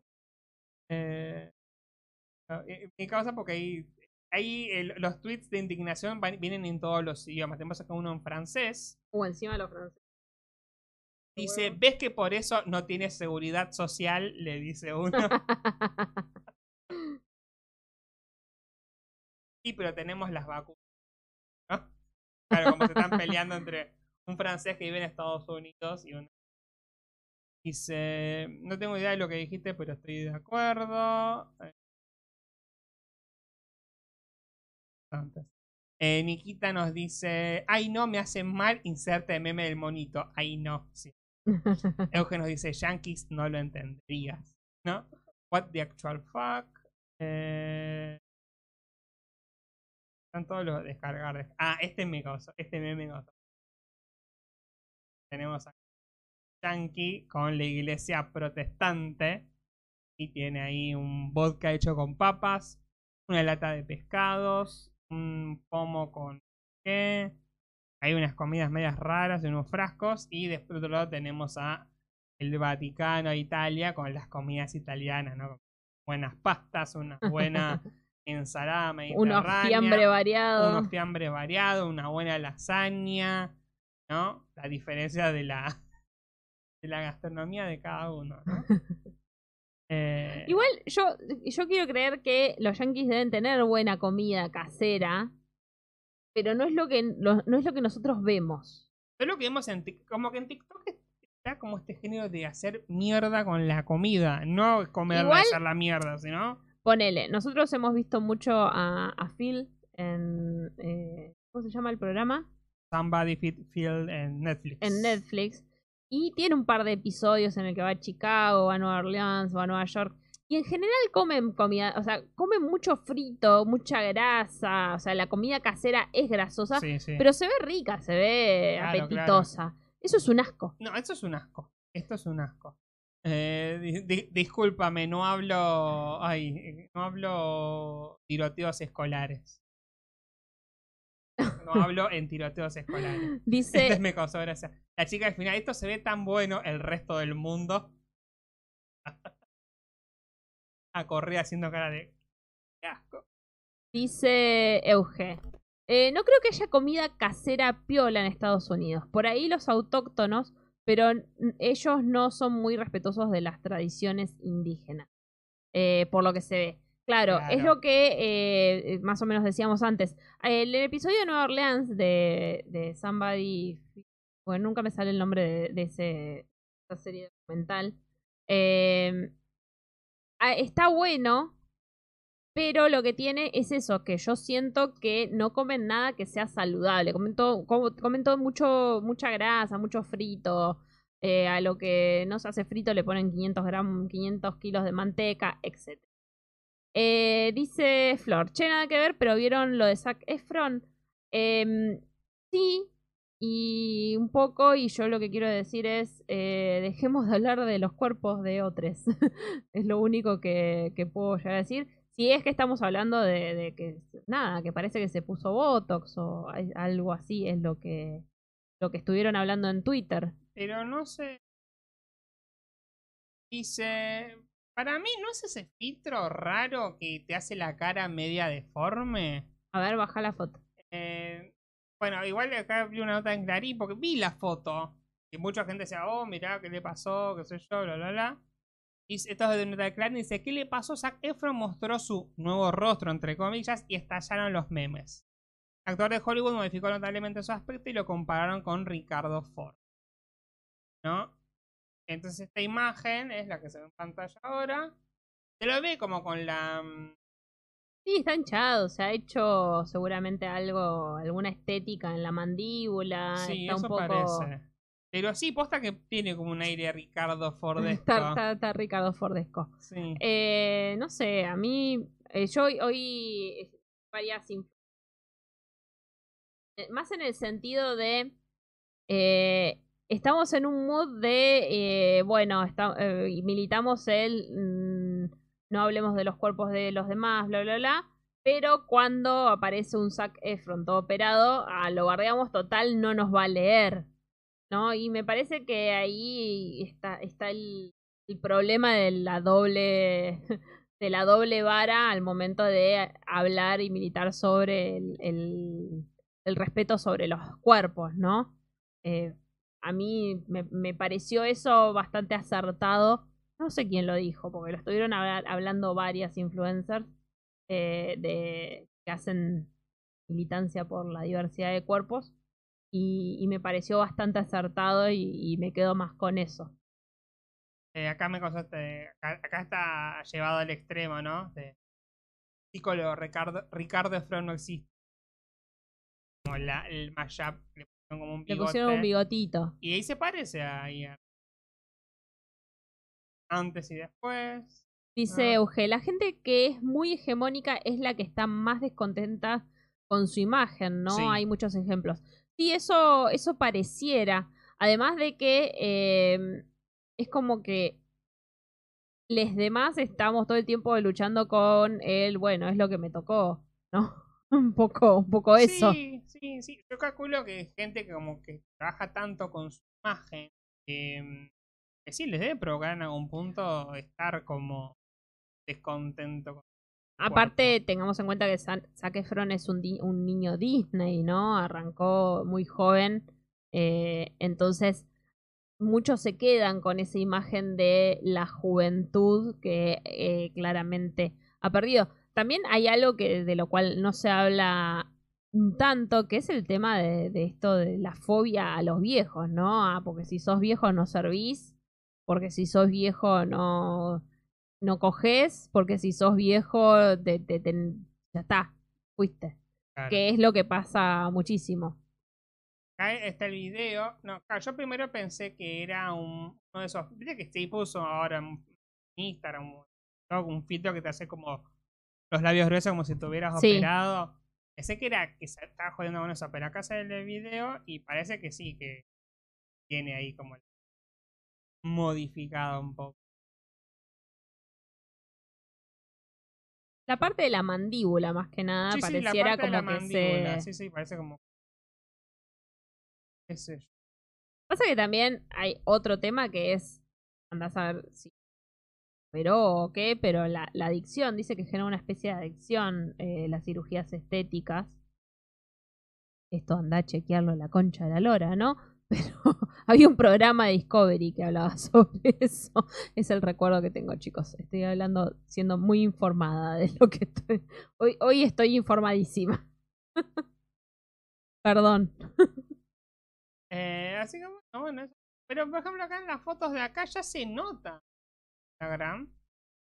Ya se nota un poco. ¿Y cuándo es esa foto? No sé. Hace seis hace días. seis días. Ya se nota está como un poco más amplia. Mandíbula. Me parece que por ahí en ese video se hizo más evidente. El-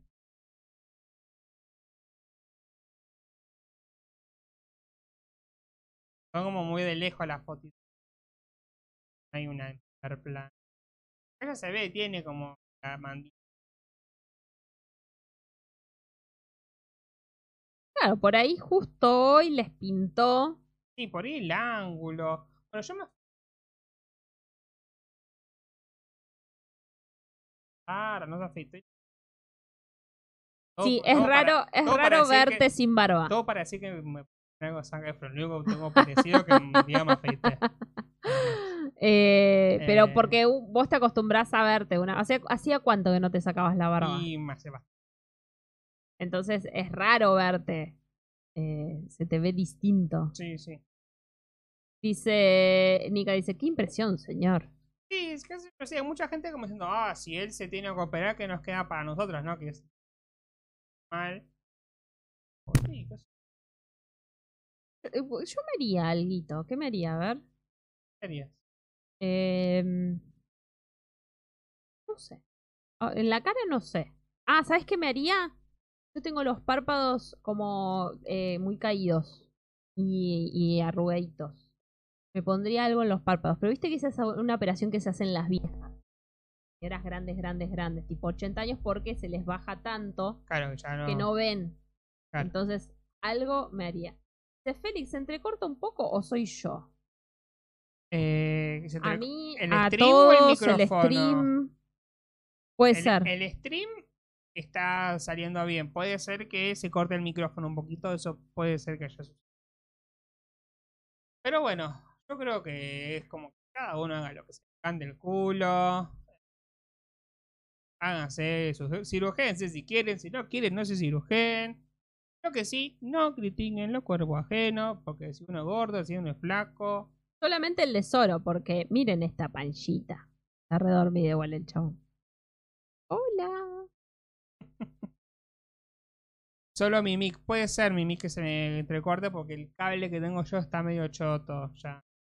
Ya voy a comprar un cable nuevo para enchufar el micrófono. Responde que, porque de hecho cuando yo doy clases uso este cable que vos estás usando porque el mío está funcionando mal. Está Ya, ya vamos a conseguir un, un cable Sí, voy a nuevo. comprar un cable nuevo y Y así se nos hicieron las 12. Fue, eh, para mí, eh, para mí, mi, per- mi percepción personal y mi caso personal, un programa raro por un montón de razones.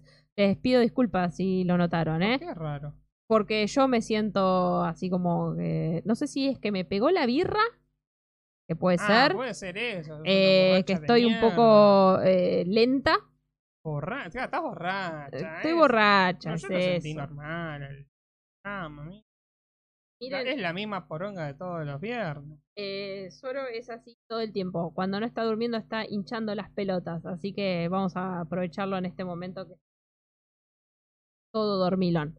Eh, son las 12 ya. eh, nos han acompañado en la mayoría del tiempo entre 12 y 9 personas, de entre 9 y 12 personas. Así que muchísimas, muchísimas gracias a todos los que estuvieron ahí. Gracias por comentar, gracias por quedarse hasta el final. Recuerden seguirnos en nuestras redes sociales, arroba delirios de reina. La. Y también pueden seguirnos en todas las redes sociales de este podcast, en forma de fichas en Facebook, en forma fichas en Twitter, en, En forma fichas en todos lados. hasta en, en Facebook también. En todos lados en forma Perdón. fichas. TikTok. En, en, en Kuwait, ¿no? ¿Cómo es? En Kawaii también. No, mentira. Ah, no se te, no se te está escuchando a vos. ¿Qué estoy hablando? Ahí, ahí. No, no estás hablando. Hola. Ahora sí. Ahora sí. No sé qué escucharon, pero por lo pronto, muchísimas gracias por haber estado ¿Te ahí. estás monitoreando a vos misma, amiga? Sí, pero eh, yo me escucho. Por eso pensé que. Sí, pero tenés que escucharte en los auriculares. Por eso, pero me escucho en los auriculares, por eso no. te estás escuchando. Eh, así que muchísimas gracias, chiques, por acompañarnos hasta acá.